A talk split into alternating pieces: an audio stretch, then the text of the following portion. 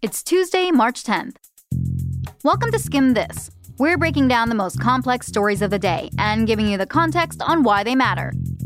Today, Italy is on lockdown. We'll explain why some of the moves China made to fight COVID 19 several weeks ago are now being tried out in Italy, and what this could mean for the US. Then, it's not Super Tuesday, but it's still pretty big. Six states are weighing in on the Democratic presidential race today.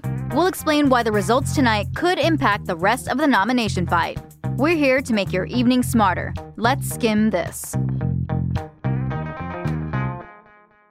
Today's episode is brought to you by Panera's Unlimited Coffee subscription. Your cup is always full. This morning, Italians woke up under quarantine. Last night, Italy became the first country in the world to impose a nationwide quarantine in response to COVID 19. That's the disease caused by coronavirus. In a speech yesterday, Prime Minister Giuseppe Conte asked Italians to stay at home. He said he understood why people might want to socialize, but said it was no longer responsible to allow large gatherings where the infection could spread, meaning no more hanging out at bars or at sporting events, and no more travel for fun. Conte admitted this isn't easy, so he introduced a bit of a rallying cry, saying, Il futuro nostro dell'Italia The right decision is to stay at home. The future of Italy is in our hands, and they must be responsible hands today more than ever. So, this change is a big deal for a few reasons. One, it's a big deal anytime an entire country tells people to stop traveling and meeting up with each other. Until now, the most serious response to COVID 19 has been from China. In January, China placed more than 50 million people under quarantine and sealed off the major city of Wuhan. China closely monitored people's movements. It even launched an app that tracks residents' health statuses. That was pretty extreme. And of course, in an authoritarian regime like China, people's individual rights weren't given much thought.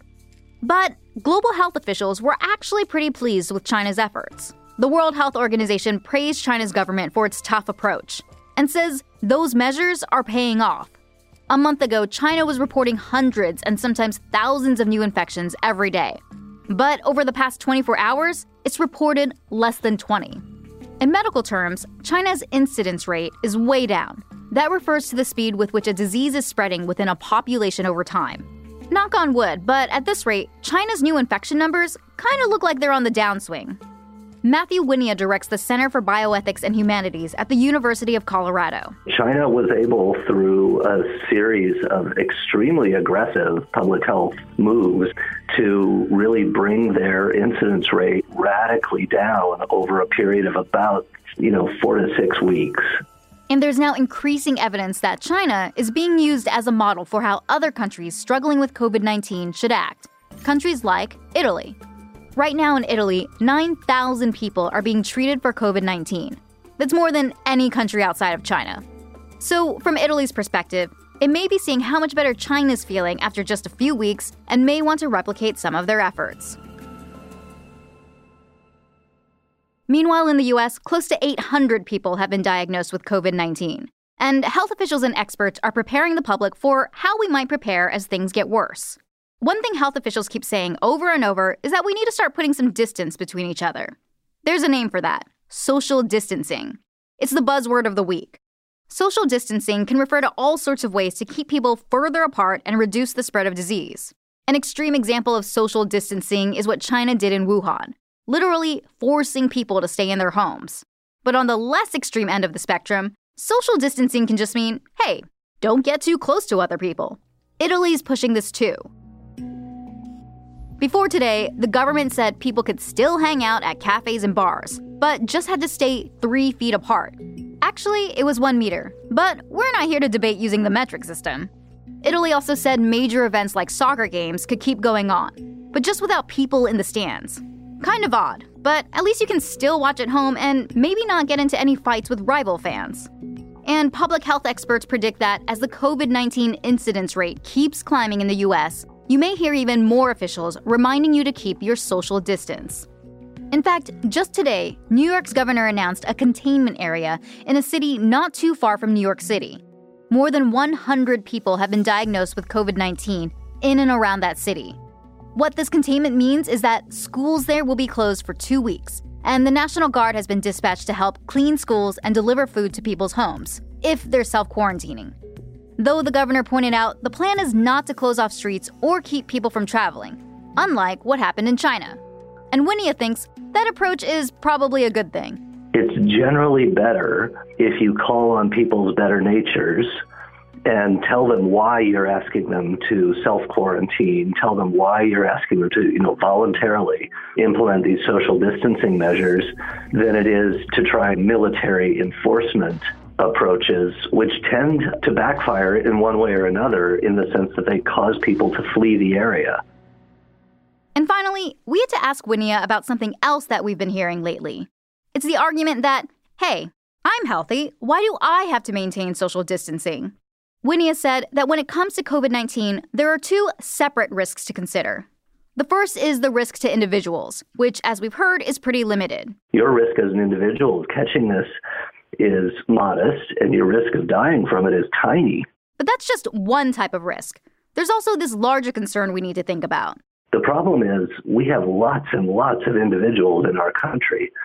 So if 20% of the people in the US were to catch this, and you know only 1% of them got so sick that they needed intensive care, that would be a tremendous strain on our healthcare system.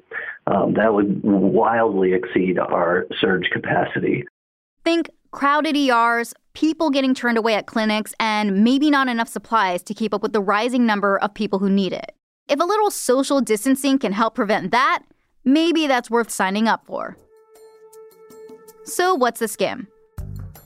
COVID 19 continues to spread around the world and within the US.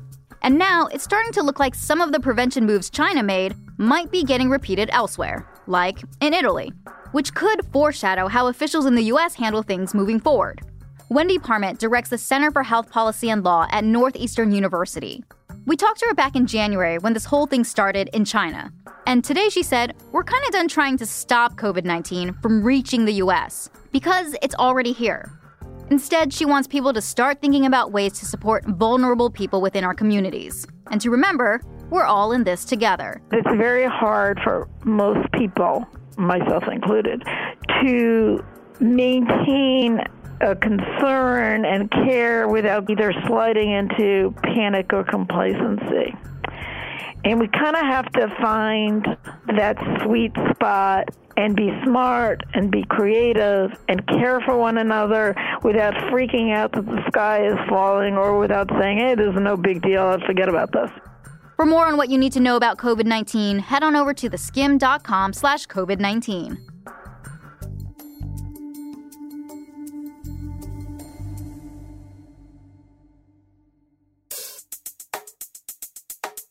Keeping up with today's news cycle requires a lot of caffeine. So here at HQ, we rely on coffee for fuel, and lots of it. That's why Panera's unlimited coffee subscription has been a life and wallet saver. It's just $8.99 a month for unlimited hot and iced coffee, and hot tea, too. Think light roast, dark roast, hazelnut, all to help you get going all day long. Fuel your day with Panera's unlimited coffee subscription. Learn more and sign up at panerabread.com. Today is a big day. Of course, it's 2020 Tuesday, but some people are also calling it Big Tuesday. You probably remember that last week was Super Tuesday. 14 states and a U.S. territory hit the polls, and about a third of the primary delegates were up for grabs. Former VP Joe Biden ended up shocking a lot of people by winning a bunch of those states. And now, Biden and Vermont Senator Bernie Sanders are battling it out.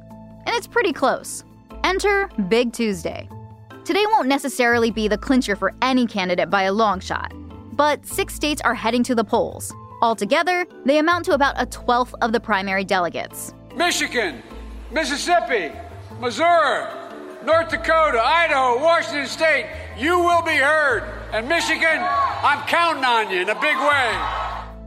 All eyes are on Michigan because it's getting ready to hand out 125 delegates, the biggest delegate count of the day. The state's governor and lieutenant governor both endorsed Biden, and before voters cast their ballots, he was already leading in the polls. But Sanders has a history there. Back in 2016, Sanders won the Michigan primary in an upset over former Secretary of State Hillary Clinton. after a rough Super Tuesday, that win kept Sanders in the 2016 race. So Sanders is probably hoping for a deja vu. And Sanders thinks he actually has the edge in Michigan.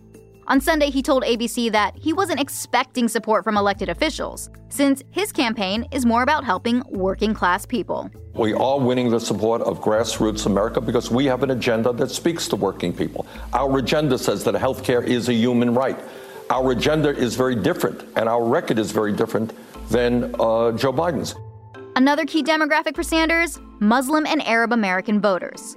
They helped him win Michigan in 2016, and they're coming out to support him again this time. But Michigan is important for another reason beyond the primary.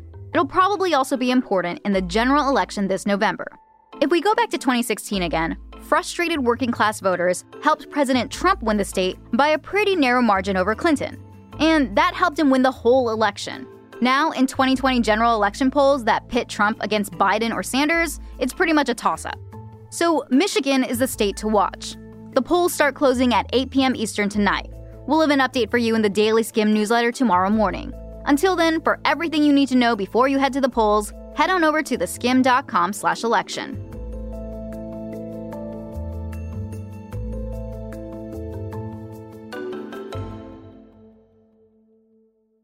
People are dancing in the streets across South Asia this week to celebrate Holi, a Hindu festival that marks the start of spring. That's young people jumping around in Guwahati, a city in northeast India. Some have their hands in the air as orange powder rains down on them. That's the trademark of this holiday color. It's a tradition that symbolizes the triumph of good over evil and goes back centuries. This year, things have been a little different though. Holi events across India were canceled as the country's number of people infected with COVID 19 grew to 56. Indian Prime Minister Narendra Modi said he's skipping out on public festivities this year. He tweeted that he was taking experts' advice to stay away from large gatherings. And a major celebration in New Delhi that normally draws people from around the world said it's also a no go. Still, some events carried on, with some people showing up in face masks. That's one way of saying the party must go on. And that's all for Skimm This. Thanks again for listening, and be sure to hit subscribe and rate and review us on Apple Podcasts. If you want to add the skim to your morning routine, sign up for our free newsletter, The Daily Skimm, right on our website at theskimm.com. It's everything you need to know to start your day right in your inbox.